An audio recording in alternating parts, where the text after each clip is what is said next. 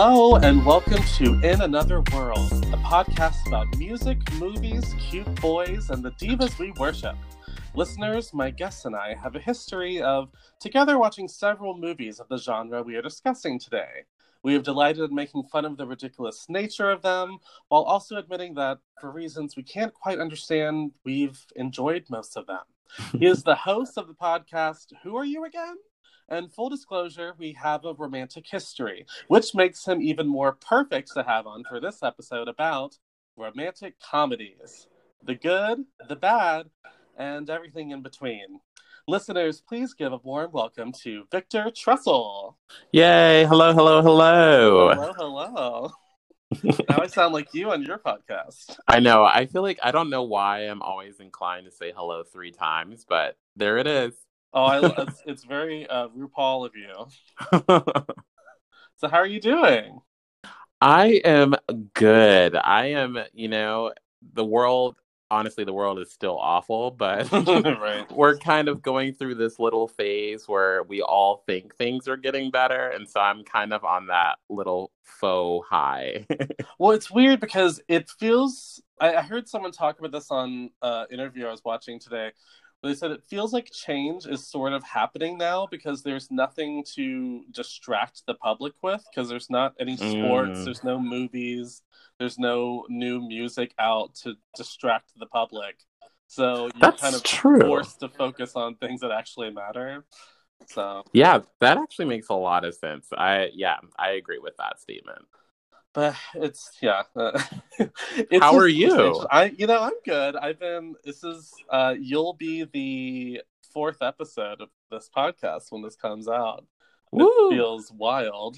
Uh, I've already recorded three episodes now, and I'm recording two more this week. So it's it's taken over my life in a way, but it's nice to have a creative project to work on for sure. Yeah, yeah, it gives you something to do, and you know, it definitely does take over your life, but I think in such a positive, fun way. Oh, sure. I mean, until I started this, I was just cleaning every inch of my house over and over again, and that was getting old. That was that was getting a little dull. uh, so, this is the pop culture podcast. What have you been watching or listening to lately? Oh my gosh, what have I been watching? I've been watching a lot. Um, a couple months ago, I actually was watching a lot of shitty Netflix reality shows. Oh, same, yeah. Um, you know, Too Hot to Handle and Love Is Blind. Um, they're both pretty bad. See, I haven't, uh, I haven't watched Too Hot to Handle. That's the one I haven't watched yet. That's the better of the two. Like if oh, you had really? to watch, yeah, I would definitely recommend that one over Love Is Blind. Love Is Blind, I was I was cringing because I really, you know, everyone kept saying you have to push past the first few episodes, and I was like, ah, really, true. yeah. well, I think because I was I um listeners, I was on uh Victor's podcast. Uh, Who are you again? So I think we talked about this possibly. I think we might have talked about Love Is Blind. I think we might have actually. Yeah, I think it would have been you. Yeah, you're the only podcast I've ever been on. So I think it was you. Um, but most recently, like the past week, I finished binging um, Love Victor, and I also finished um, Love Life with Anna Kendrick on HBO Max. Ooh. Did you like Love Victor because it made you think of yourself? You're not the uh, first one to say like, that. Ha, ha, ha, um, I, I, mean that's part of it. Um, it was really cute. I mean, I'm a big fan of Love Simon, and actually, I know we're probably going to discuss that later. Um, but I was a big fan of Love Simon, and so I was eager eager for this uh, little spin-off series, and they did a great job. It really caught the same energy and had the same like great writing and timing well, as the movie. Good. See, I haven't watched it because I was sort of uh, I don't know hesitant to watch it because it, it seemed like it could be good, but it could be awful. I was mm-hmm. wondering how they would make that yeah. work as a as a series plot, for sure. Yeah, they did a pretty good job. It follows kind of a similar premise as the movie, but you know, they're they're pretty creative with keeping it fresh though. It doesn't feel like it's just rehashing mm-hmm. the movie. Well, that's good. Because well, because whenever they try to make uh, TV series of movies, I feel like they don't work maybe 80% of the time. so, I oh, yeah. Oh, cool. so, because you made a bunch of money off this homo, you know, teen rom com, you're now going to make a series because you think it's going to work. So, maybe I'll finally watch it for sure. Yeah, it has a lot of integrity. So yeah, don't worry. It it there's some integrity. I love integrity. It. We we we're always known for integrity. So the first segment is called Your Birth into Pop Culture, which is when I reveal pop culture related facts about Victor's birthday, which he has provided to me. I, I will be saying Ooh. all your numbers on, on the pod, so I'm clocking your age. But you are younger than me, so I don't care. so, uh, December 15th, 1990. So the day you mm-hmm. were born, the number one song on the Billboard Hot 100 list was a song I've not heard of. It's called Because I Love You by Stevie B. Because I love you, my heart's an open door. Girl, won't you please come on in? Stevie B, I've never yeah, heard of that like, either. I looked up the song uh, I, I, yeah, I didn't know it. Now, the number one movie at the box office, though, was one I'm sure you have heard of. is called Home Alone. Oh yeah, yeah. I forgot that was a movie. and upon looking it up, I kind of knew this from watching that Netflix show called The Movies We Love, but it was the number one yeah. movie for I think two and a half months or something. It was something crazy like that. I'm not surprised. Like that movie, I'm sure was a box office smash. I guess so. I like the second one better. I have to say. I think the second one's a little bit more memorable. Agreed. And I said that to. I remember I said that to a coworker at my last job, and they said, "Do you like the second one more than the first one?" And I went, "The first one, he's just locked in his house in a suburb. The second one, he's in." New York City. That's so much cooler. Yeah. And with the oh, pigeon oh, lady. pigeon lady. yeah. And he steals his dad's credit card. Oh, I thought that was so glamorous. Classic. so, of course, we're talking about romantic comedies today. So, Victor, in your opinion, what makes a romantic comedy good? Okay, so I gave this a lot of thought. Sure, yes. And I think it's a pretty pretty fragile formula. yeah. You know, you can either do very very well or very very badly. Um, but I think it comes down to A, the writing, B, you have to have a solid yes. cast, a consistently solid cast.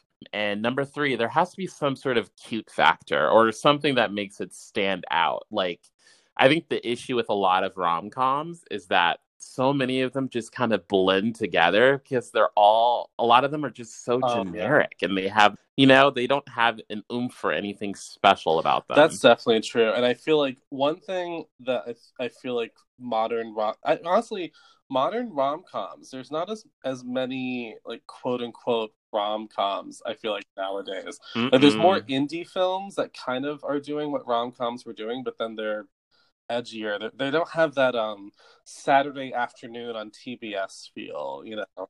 Uh, I totally know. It's just means. like a, like a warm blanket you put over yourself for two hours because you don't have to risk anything, but you'll like you'll get distracted.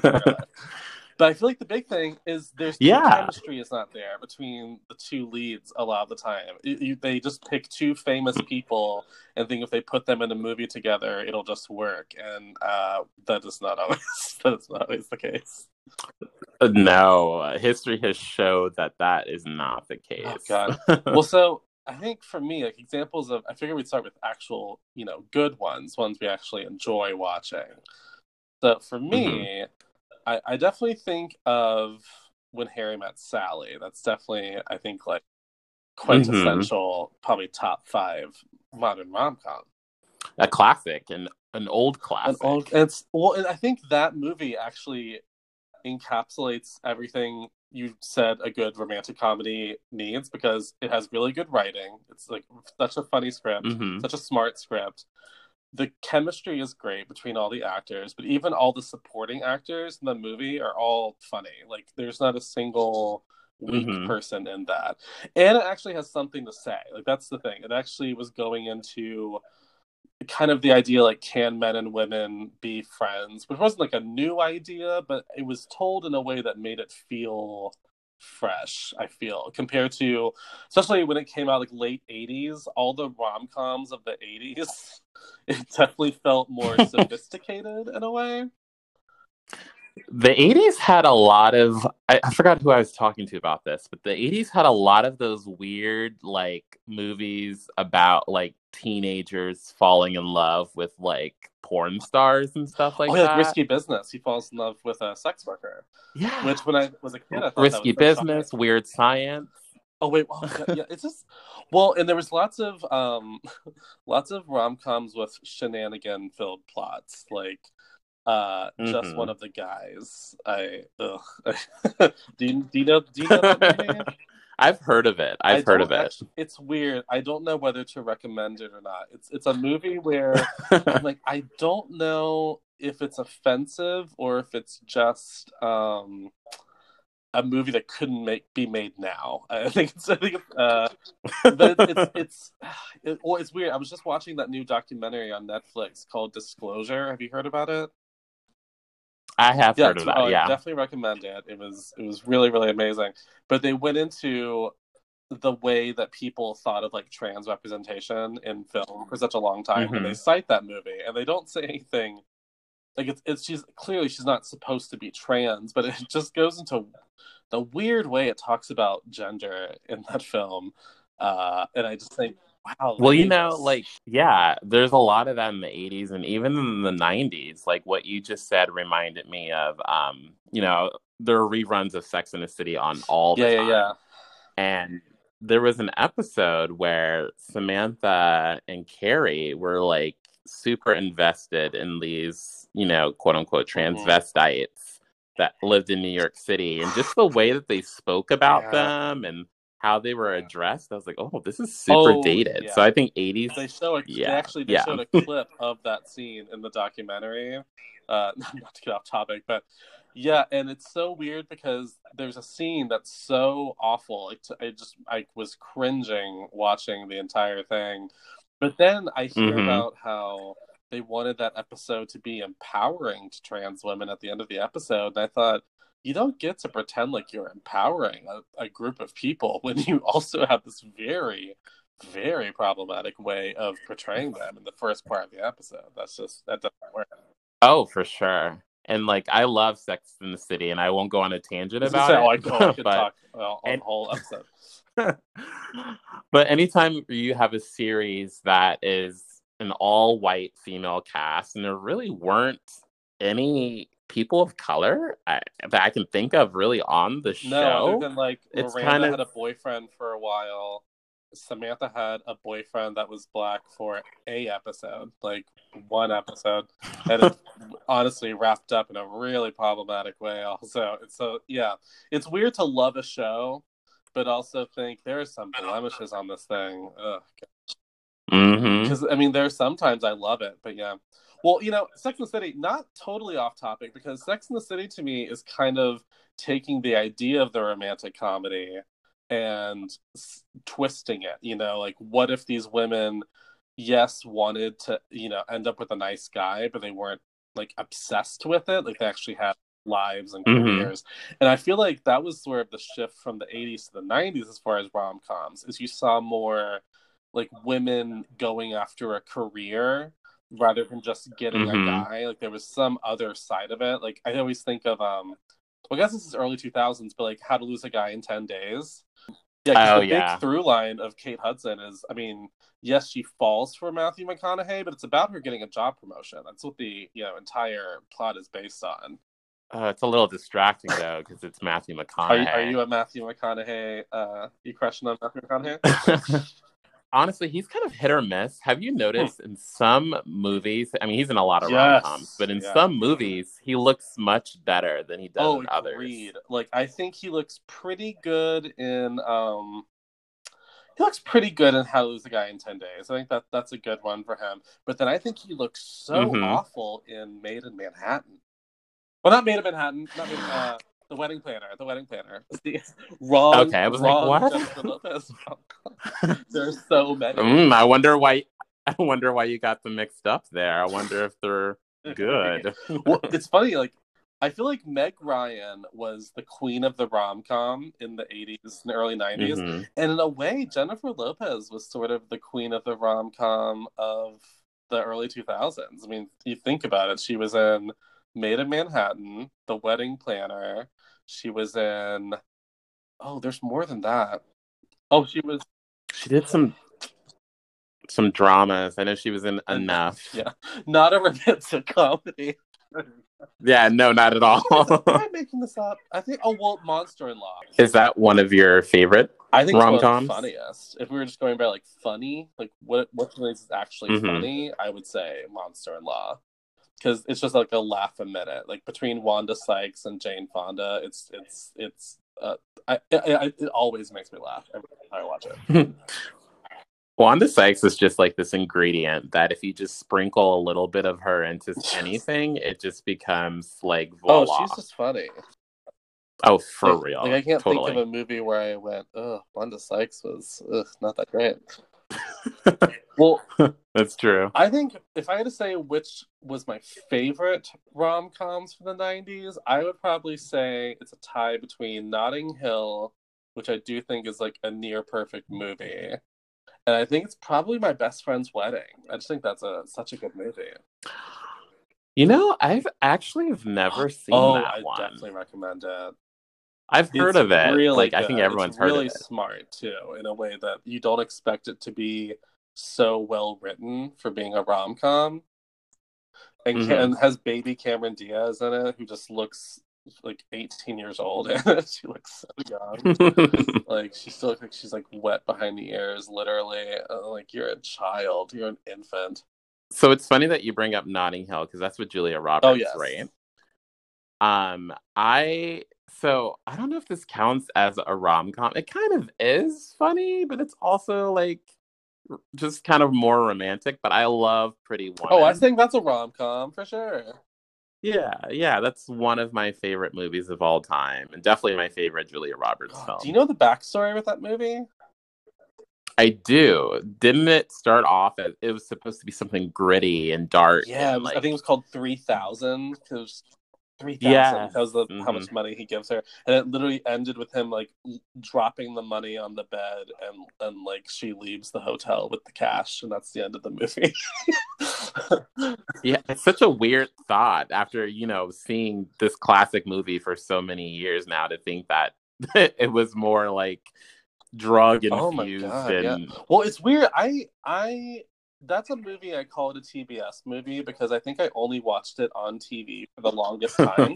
so I had not seen just the unedited, you know, theatrical version for the longest time. And then it was on HBO or something. I finally saw it in its actual context, and it's a lot darker than they showed on TV. Yeah, yeah, it, it is. And that's why I was a little bit like, I don't know. I mean, there are funny moments, but I mean, he he slaps her hand with a, a jewelry box. You know, if that doesn't make it a rom com, know. Um, but you think about her, like her friend has like a you know a drug problem, and you know, mm-hmm. and you know they're all like sex workers trying to make it work in L.A. And they find a, de- I think they find a dead sex worker like in the alley behind a club or something. It's like nothing like that. I remember going, "Oh, I don't remember this." and I mean, Jason uh, Alexander uh, tries to, you know, assault. I mean, Jason does assault her, but like it was going to be much worse. And he thinks that's a great oh, scene. Gosh. That's a movie. I yeah, that's a good one. Richard Gere. Richard Gere. Oh. Let's talk about. Oh, I mean, he was just so hot in that. Oh, movie. I remember watching the scene where they're in the bathtub together, and like they were, mm-hmm. and he's his bare chest was out, and I remember thinking, "Oh, oh yeah, yeah." Any excuse to see a man with his shirt off that I was allowed to look at it, I was I was down. yeah.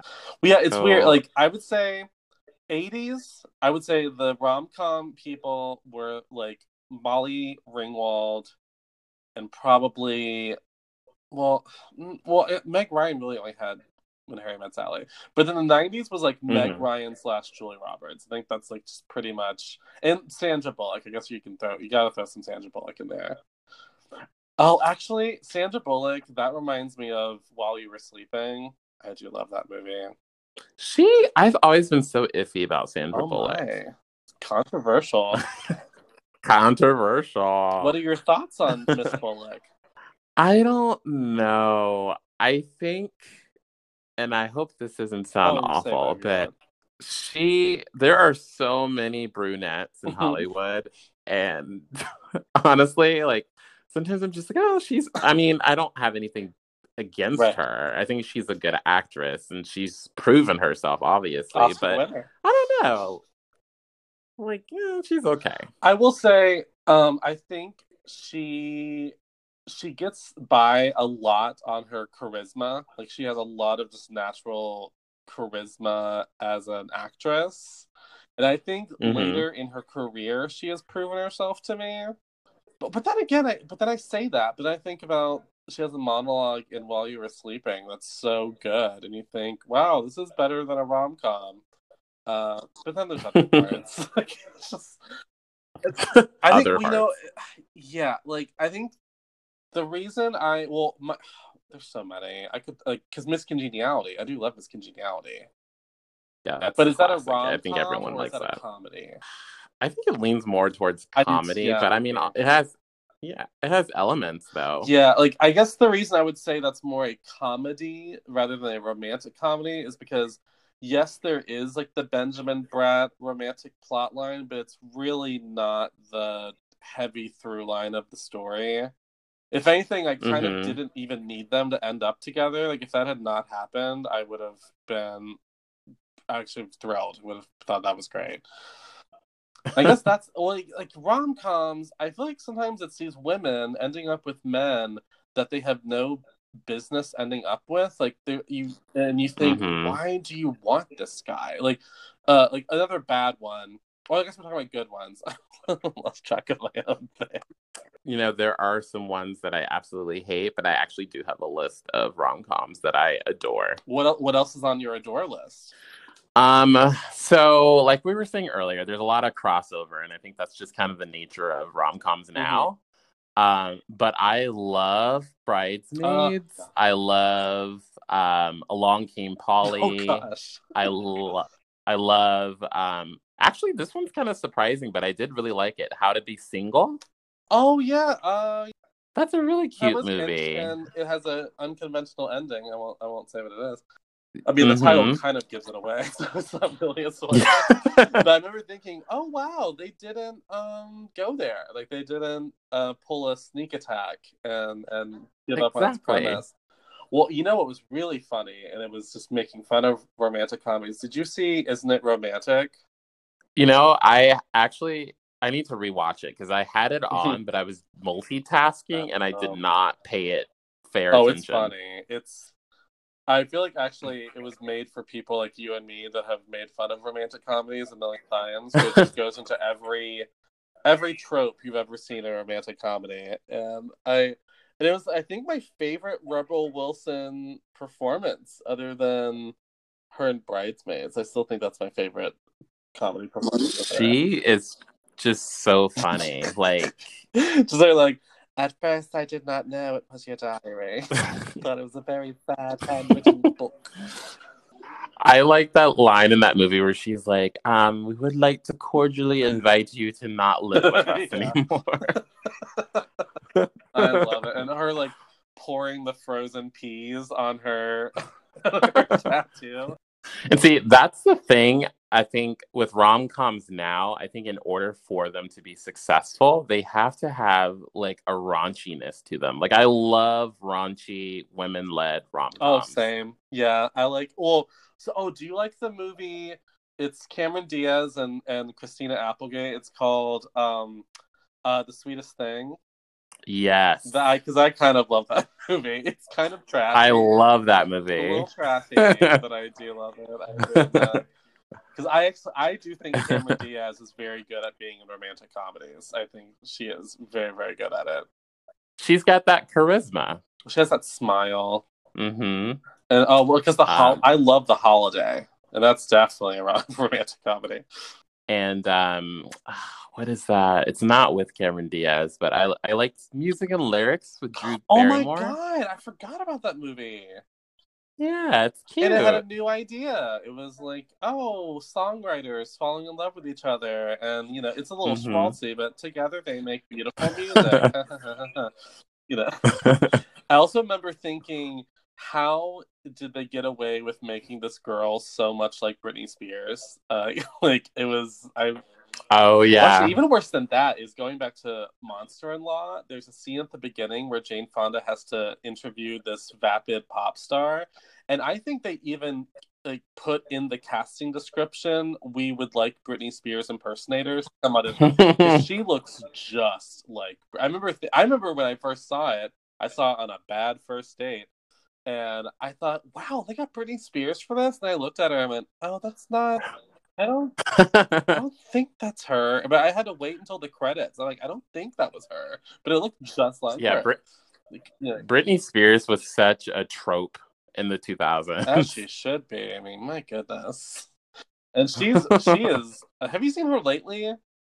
Oh my god! Have Jack. you have you seen the newest thing? The um, I want to thank all the at all the, the LGBT at the LGBT yeah, like, like we're all at some house somewhere, just drinking Cosmos and screaming. It's so hard because it's so funny. Like she's so funny on Instagram, but at the same time, you're like, oh my god, is she okay? Oh yeah, it's like, like... ha ha ha. But also, has someone checked on her lately? It's a weird feeling.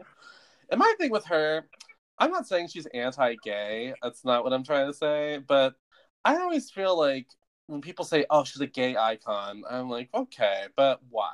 Like, mm-hmm. tell me mm-hmm. why she's a gay icon. Because the thing I always this might be a weird thing to uh, rank people based on, but I feel like if you are a pop diva and you have at this point not been a guest judge on RuPaul's Drag Race, I just lift my eyebrow at you a little bit and go, "Hmm, why haven't you done that? That's weird."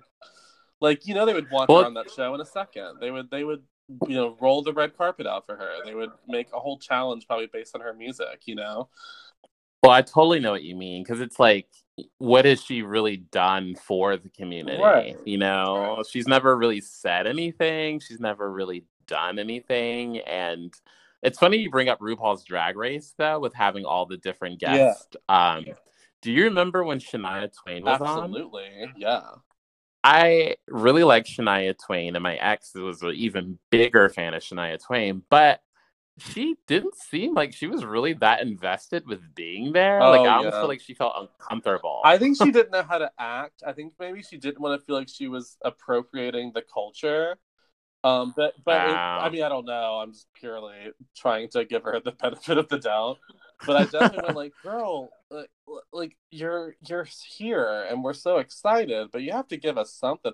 The one I was really something. upset about was they had Robyn on the show, and I thought, oh my god, Robyn! I'm so excited. Now, granted, Robin might just not have a very bombastic personality, but they come mm-hmm. well, Robyn, what did you think? She's like, I thought it was really good. but, okay, thanks, Robyn you you would definitely think that there would be a, a bit more oomph from her. Like all of her music has that extra like you know energy. So uh, you would assume that she herself would be that way. Yeah, I guess it, maybe she's just one of those like intro like an extroverted introvert. Maybe she just puts all her energy out in her performing. I'm not...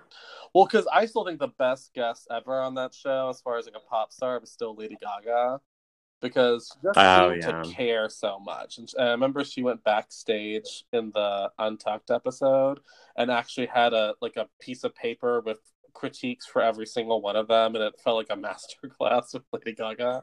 and I thought, see, like, look, you seem like you care, and it makes us like you even more. You know, that's why. Yeah, she's just a sweetheart. She's very genuine. Yeah. You know, you can I had tell. a friend that said that they were not a fan of Lady Gaga because they thought she was disingenuous, and I thought that's is I don't agree. you know. I highly yeah, I disagree. Think, I mean, I guess she can be a little performative sometimes, but I never have questioned her, like, I don't know, integrity as far as caring about the things she claims to care about, you know? because she doesn't yeah, mince yeah. words about the things that she is passionate about, which is what I love about her. She's consistent. Unlike, okay, I'm gonna throw this person under the bus quick, quickly. Um,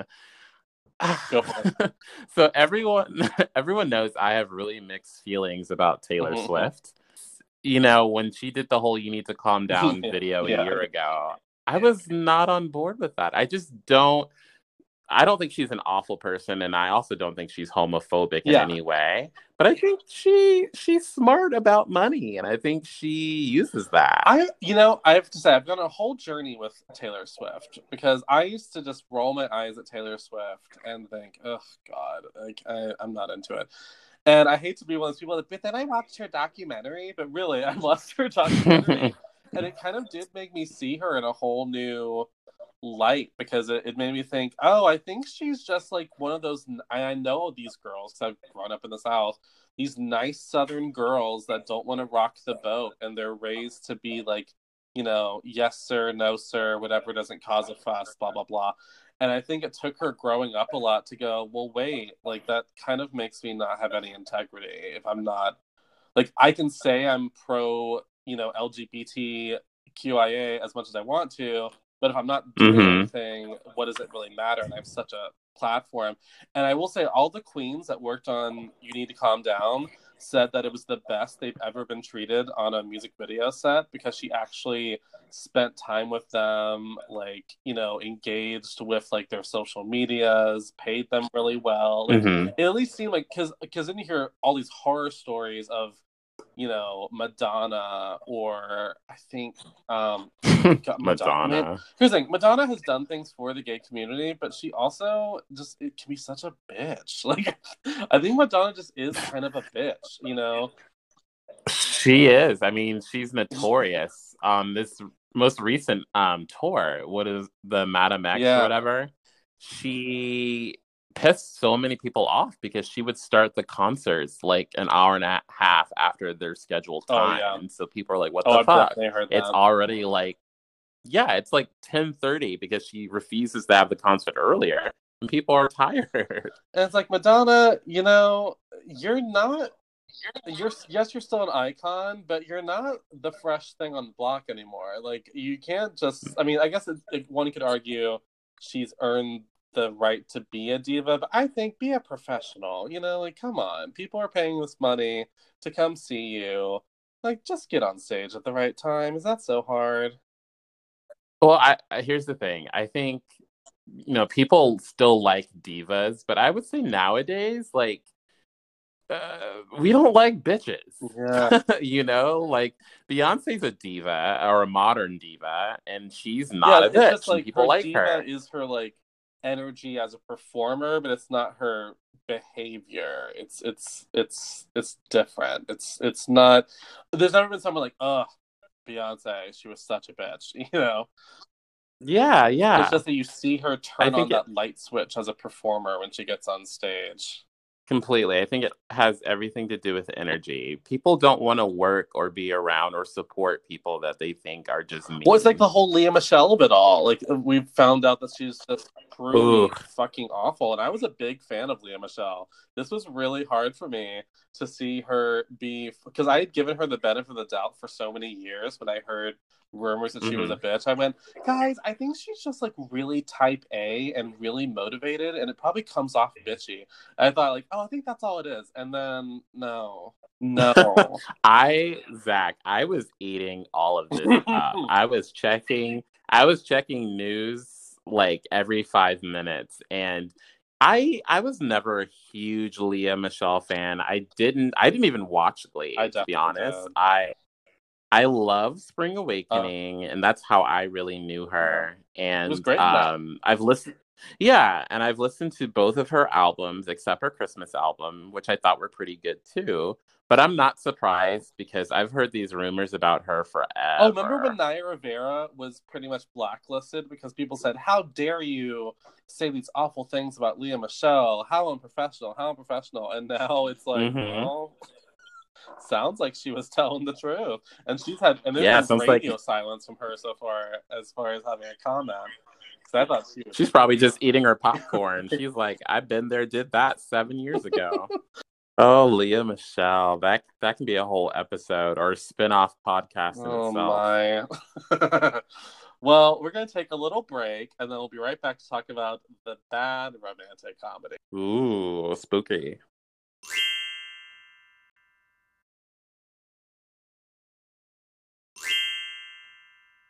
Okay, and we're back. So, heading back in, we've discussed what we feel makes a good romantic comedy. So, flip side, what do you think are the stereotypes of a bad romantic comedy? Oh my God, Zach. Well, first off, I have to say that if you need to identify a bad rom com, just go to your local Walmart and go to the bargain bin. Five dollar bin. oh, they're in there. They're always. you know what's there. always in there? Uh, I always see. What? I always see Bewitched, Bride Wars, and Failure to Launch. Those are the three I always. always see. There, there's always so many copies of Failure to Launch. Oh the sad thing is, that's one of those movies where I know it's not good, but I kind of enjoy it in a weird way. Um, mm-hmm. But then I mm-hmm. think, why do I like this? Like, I don't understand because I don't think.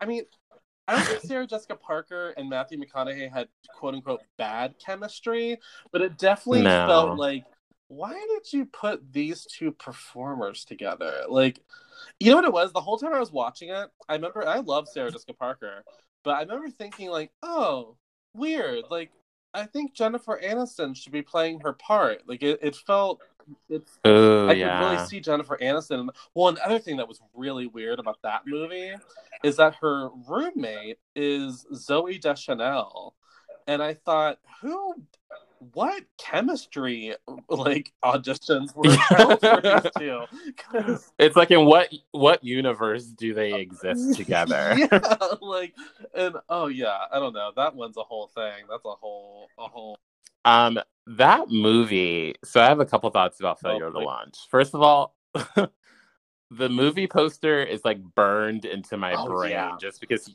you see it, like you said, every single time you go to like a Walmart. She's like pulling him in that like skirt. She's like, "Ugh, I got you," you know.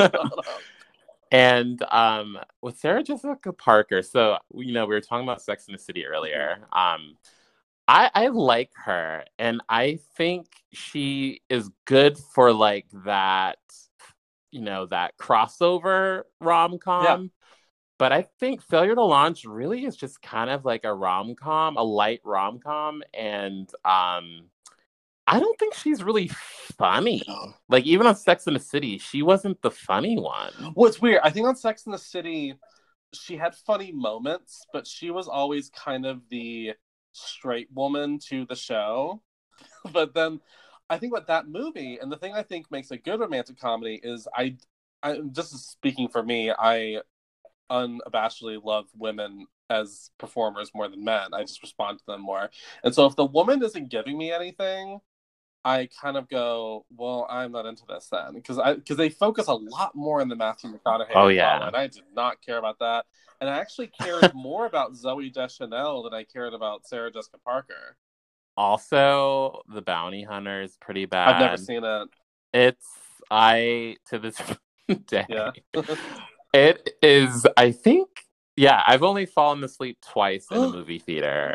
The first time was to The Bounty Hunter, and the second time was The Lion King oh, remake. Oh wow, really?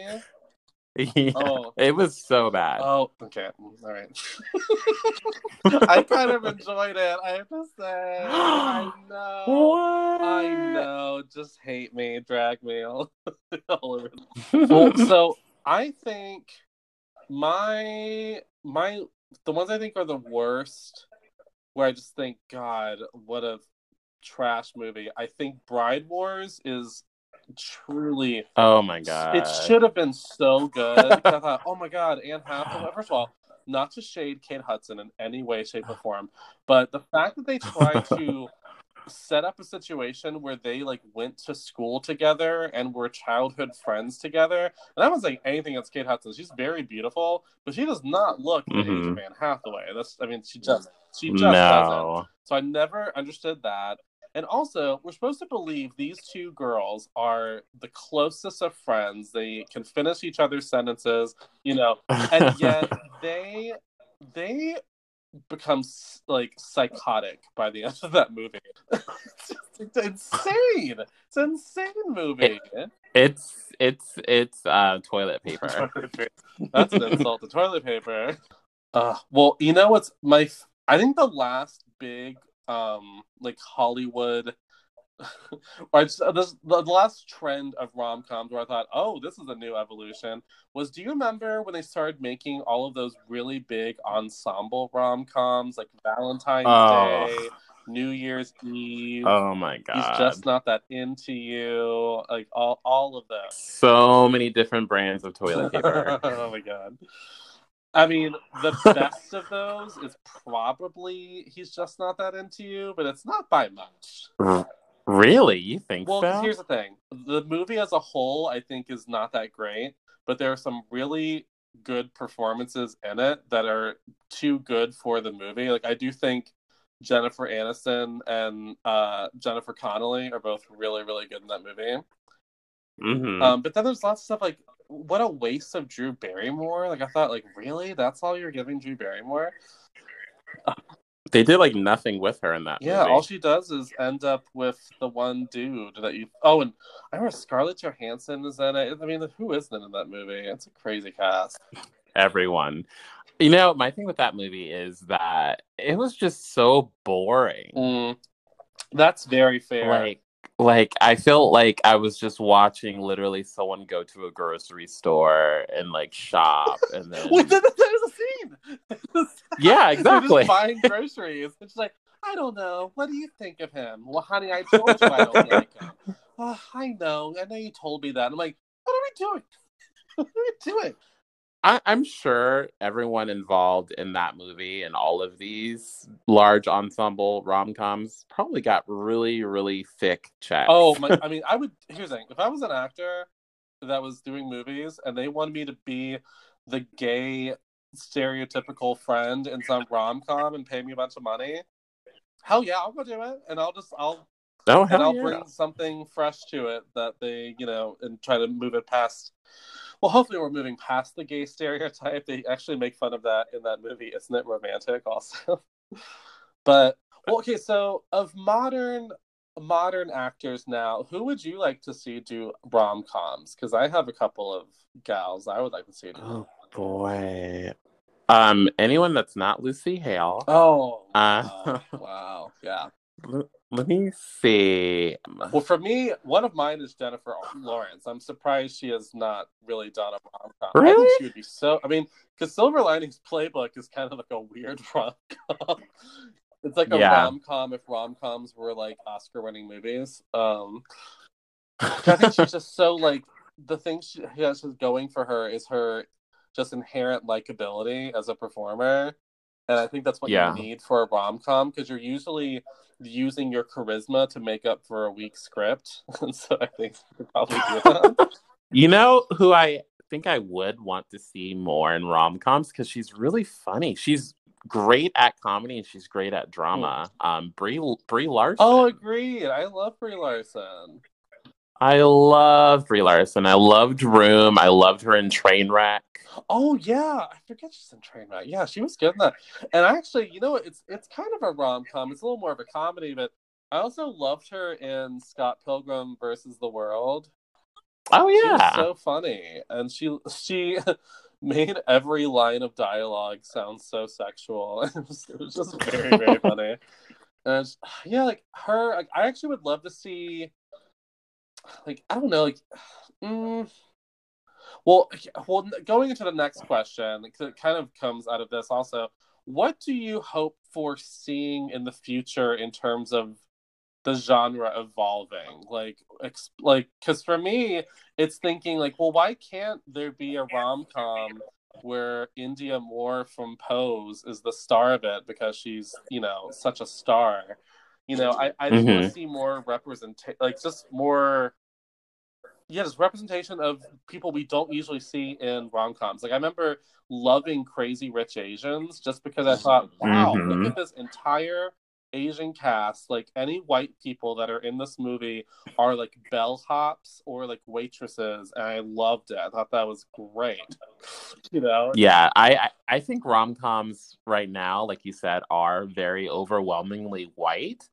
And I think there needs to be more representation, yes. And um, honestly, I mean, that's what was so refreshing about Love Simon. Yeah. Um, I loved it. So I would love to continue in that vein of more more people of color, maybe people with different sexuality or different, you know, identities. Yeah. Um, because there's just so many white woman rom coms. well, you, so we did. Uh, we we we dated in the sense of we went on several dates and we were yes I, I always thought of you as like i call you my passing ship in the night where I feel like we were attracted to each other and we had a nice connection, but we just weren't ever gonna be in the same port to actually like link up at that time in our lives. Because oh yeah, I was in Asheville. You were in Asheville because you were touring with a theater, and we met mm-hmm. in Asheville. And I remember you were casually like maybe thinking of moving to Asheville, but it wasn't even like a serious uh, you know, decision. You're like, oh, maybe I've been, I've thought about it, and that was like my little, my little string of hope. I was like, well, maybe when we hung out a lot, we did watch a lot of. Uh, we've talked about this on your podcast, privileged white women movies namely the Nancy Meyers filmography because again, she's the queen. I mean, she loves a big kitchen and a bunch of white sweaters. That's what she wants. the gazebo, remember the gazebo. And the gazebo. She wants a gazebo, or she wants a really fabulous uh, deck, like a really fabulous uh, patio. And lots of yeah, white women in white sweaters, big kitchens. If you're Meryl Streep, very boho. Yeah, if you're Meryl, if you're Meryl Streep, you already have a big kitchen, but you want a bigger kitchen. And but the thing is, I love those movies, but then I also think, why are these movies so white? So like, mm-hmm. um, like her daughter, Nancy Meyers' daughter, made a movie where I was actually excited because she was on NPR talking about it about how she wanted to represent a change in the romantic comedy in terms of you know what they could be. And so i had took that to mean oh there must be more diversity in it more you know. No no it was an entire white cast and i actually was it was truly shocking in the way that it was set in los angeles and there was a party scene where I looked around the party and I could not find a single non-white person in the party. And the first person I found was a waiter, and I thought, ugh, gross. Mm, problematic. Well, and in that case, you think, how out of your way did you have to go to not have any non-white extras in your movie? Like, there's no way that you didn't have any to pull from. That, that's just that's yeah, true. Impossible um like even like extras you know? Like i'm not you know it's just insane. It's crazy. So yeah i guess i just want better i want stories we haven't seen before and just yeah more representation as i'm sure you do as well. Stories we haven't seen before is really important i think and that's why I think some of the most successful rom coms really stand out is because they were super original and creative. And, you know, like um bridesmaids we mentioned before there's so many movies like that but this one was raunchy and it was more um i don't know it was less cutesy yeah. and kitschy. Um what's your number with anna faris? I love that one. Oh um, i never saw that it's really cute. It's a little corny and cheesy, but at the same time, you know, it's about her sex life and you know the whole premise of like, oh my god, I've had sex with so many people and I haven't found the one. Um, so that made it stand out for me, and I think that's important. Uh, well, yeah, like I feel like the thing, if I could just tell producers of romantic comedies, because clearly I am a Hollywood expert, and they should listen to me. But I feel like sometimes people that have the money in Hollywood forget that the movies that make a ton of money are ones that are entertaining, well made, and they're something different. Like it's it's something that grabs a hold of an audience. And every time they try to make a bunch of copycat versions of that same movie, mm-hmm. it only works maybe once or twice, but then the rest are just trash. And then they wonder why they don't make money and it's like, well, because we've already seen this movie. We don't need like like you know there were so many movies like she's all that uh whatever it takes like oh god series where it was just like let's make the the awkward nerdy girl pretty and then she'll be popular and then the boy that wasn't into her will want her and it's like enough mm-hmm. like enough and stop treating the female quote unquote leads as a literal like physical prop most of the time like you know. And stop stereotyping like i'm so tired of all the high school tropes of like the jock and the cheerleaders and all of that. It's super old and i i think gen z is very much like not into no that. yeah we don't respond to it. It's, yeah. because it's not i think now when they still try to make movies that are super whitewashed and stereotypical, you know, dumbed down. We go, well, this doesn't look like the world that we live in. This doesn't look like my friends. No. This doesn't look like my social media. Like, why? Mm. Like, why? If you really want to make the money, I feel like whenever, like, I, like something like uh, Booksmart that came out last year, mm-hmm. that was such a fresh movie because it was funny. It had fully like three dimensional characters, but it had, you know, super diverse cast. It had gay characters, it had bisexual characters, it had something to say. And it's, and I remember being like, what an exciting movie. Like I hope they keep making movies like this because it's at least something new that we haven't seen before. Yeah, that and that's why it did well. Yeah, like that's the thing. When you surprise an audience, they enjoy it because they don't know where it's going, and so they actually get to have a real exciting experience as an audience. It's kind of amazing thinking about how these movie studios will spend so much money, even on like the lesser budget like films. Yeah. They'll yeah. Sp- spend so much money on just the most like crappy product. Look at cats. You know, it's been a hundred million dollars on cats. Oh my god! Um, think of all the things that money could have went towards. Oh, that's and I get so mad when I think about something like. Granted, did I see cats? Yes, I did. But things like cats, I, I think you know that's a hundred billion dollars. You could have financed like 20 independent films that are dying to oh, get made yeah. and mm-hmm. it's, and it's just like why Ugh. well i'm gonna take one more break and then we get back i'm gonna play a special game i have uh, crafted for this episode we'll be right back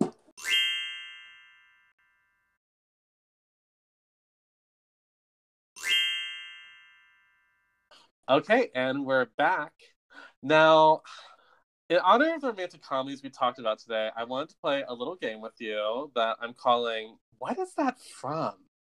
Now, Ooh. what will happen is I will give a dramatic reading of a famous line from a romantic, romantic comedy, and you will try to guess what it's from. And if you get enough answers right, you'll win the honor of being branded a girl who gets a happy ending. Oh my god. if you get no answers right, you will unfortunately be a girl who gets left out in the rain. Uh, but I'm pretty sure you're going to get at least one of these right. If you don't, then I just don't know what to tell you. Pray for me. uh, are you ready, Victor? I am ready. Okay, let's play. What is that from? I like you very much, just as you are. Oh, God, that's so generic. Is that from the bargain bin? Oh no, this is not a bargain bin. Um, there should be a British accent that I did not do. A British like accent. That's you are. That's awful. I was like, is that British or um, alien? the actor's voice. It's kind of froggy. So it's a man. Um. Oh, is it? Um. Fuck. What's his name? Um. Hugh Grant in something. I'm sorry. I'm. I'm gonna have to take it against you. It was from Bridget Jones's Diary, but it was Colin Firth. Oh, the other one. Yeah. Okay. um, next one. I wanted it to be you. I wanted it to be you so badly.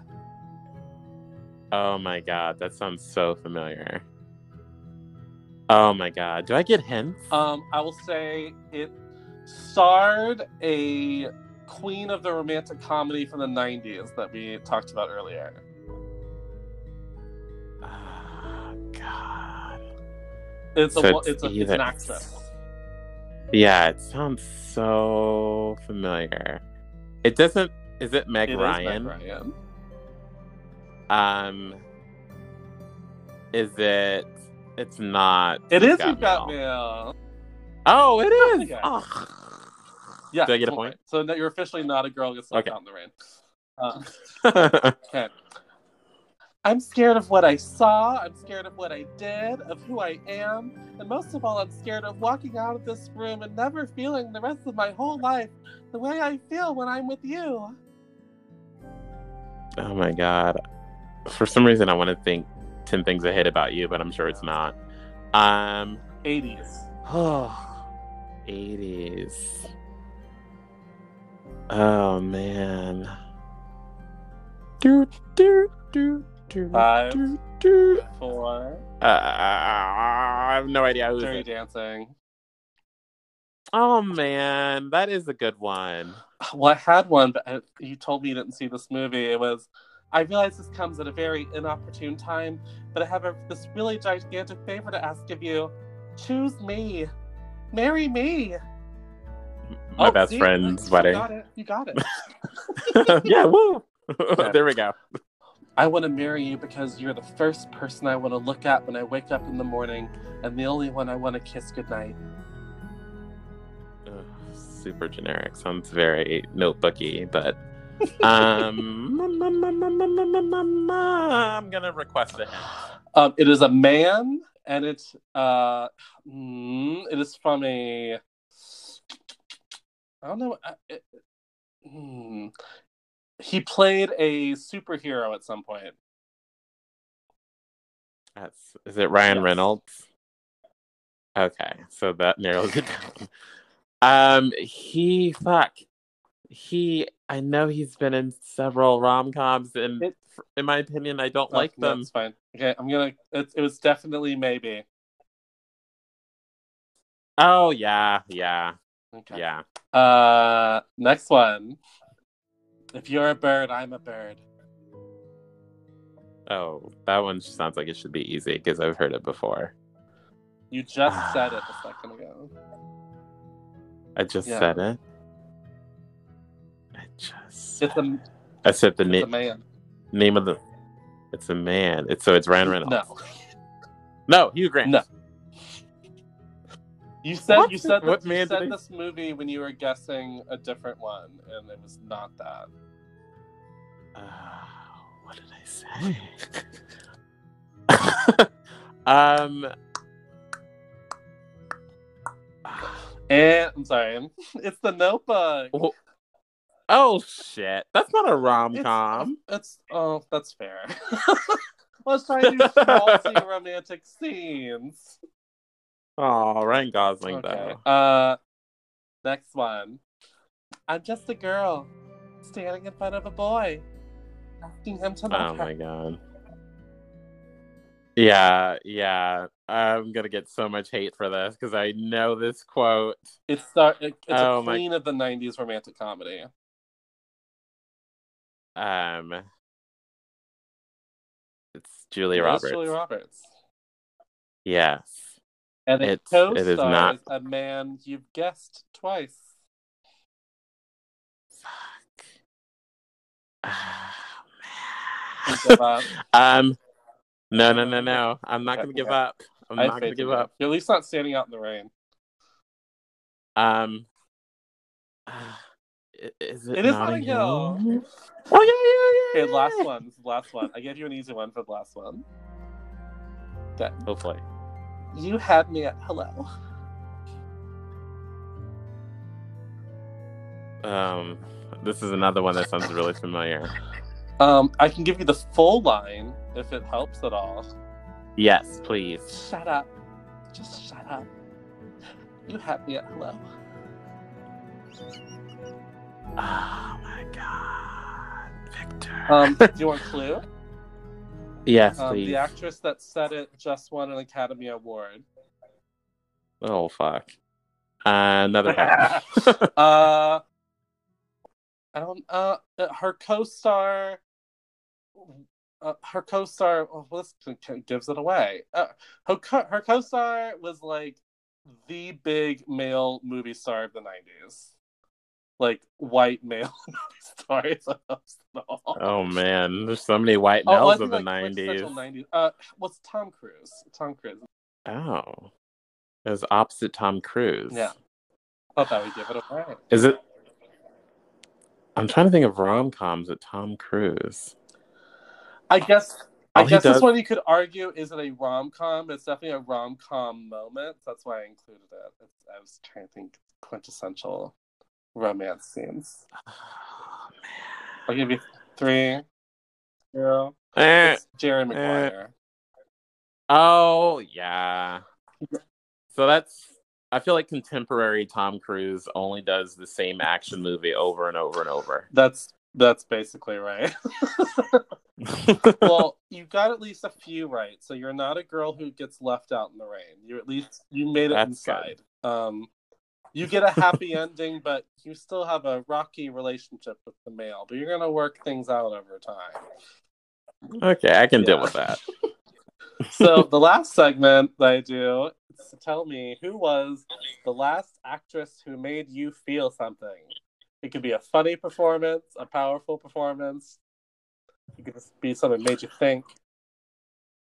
Um, so actually, my answer for this is gonna have to be Kerry Washington and Reese Witherspoon and Little Fires Ooh. Everywhere. It was such a great miniseries that was just powerful, and the book I haven't read the book, but the book itself has nothing to do with race, but with this production that I think Reese exec mm-hmm. produced um, she kind of reimagined the book and you know it kind of entangled this theme of race and privilege oh, into oh, wow. it and the the performances i don't know if you've seen it zach yet, but yeah. uh, i'm a big fan of reese and a big fan of Kerry, and they both were phenomenal i don't know why i haven't watched it i've been i've been meaning to watch it uh, that's been like on my immediate queue for the past two months. So I need to just literally when you watch it, you won't put it down until it's over. It's I know excellent. I won't. Maybe I'll watch that tonight. I've been I need something else to you watch. Should. Well, I hope you enjoyed this conversation. I, I had I think we've at this point we have fully exhausted our knowledge of romantic comedies in our time. We we hit a lot of bases. We did, and we and you know we're still making decent time, so it's it's we're doing okay. and you know a lot of quotes now from romantic comedies. I do. I do. It was so hard that little quiz. I mean, I recognized so many of the quotes, and I was like, tip of the tongue. Well, tip of the know, tongue. anything that proved the point of the game, which is how generic all the dialogue sounds from romantic comedies yeah, honestly, when you read each one, I was like, "Oh, this all all of this did come from the Notebook." well, before we go, do you want to tell the listeners about your podcast? Sure. Um, so I host a podcast called "Who Are You Again?" I have to say it like that because it sounds weird if you don't. Um, but it's a podcast where I interview people from my past. So it's like ex lovers, it could be friends that I haven't seen in years, it can be anyone, anyone from my past. And essentially, we just catch up, but then we discuss like a popular topic each episode. So um, there was an episode where we talked about um, how we've changed since college. That was one of the episodes. The episode I did with Zach um, was more in line with what we talked about today. I would say this is probably like the movie version of what we talked about online. Oh, for sure. Um, but yeah, it's a lot of fun. There's six episodes, so it's really easy to blow through. Um, I'm doing them in season, so I just finished the first season about a month ago, and I'm hoping to get started on the second one, and probably towards the end of the oh, summer. That's exciting! Like basically like a fall premiere. Yeah, yeah. I'm thinking like late August, early September. So where can they find you on social media? So I am on every social, and you can find me usually by my handle, which is and the victor is underscore. Sometimes there's not an underscore, but there is an underscore um, on my Instagram. And yeah. Well, thanks for coming on the podcast. I had a really good time. Me too. It was so much fun. I would love to come oh, back please. if oh, possible. Oh, please. I need all the so there's so many topics to go into. We could I mean we could there's talk so about many. Lea Michele's downfall for an entire episode. Literally, I was so invested. That was juicy AF. Well, you can follow Victor at the handle he gave you. You can follow the pod at In Another World Pod on Instagram or on Twitter at IAW Podcast. And if you could please go onto Apple Podcasts and rate and review, that would be wonderful because just got to keep pumping in those numbers, keep getting those pumping yeah. them out. Well, I hope you all have a great rest of your week, and I'll be back next week with another pop culture related episode. Bye. Bye, everyone.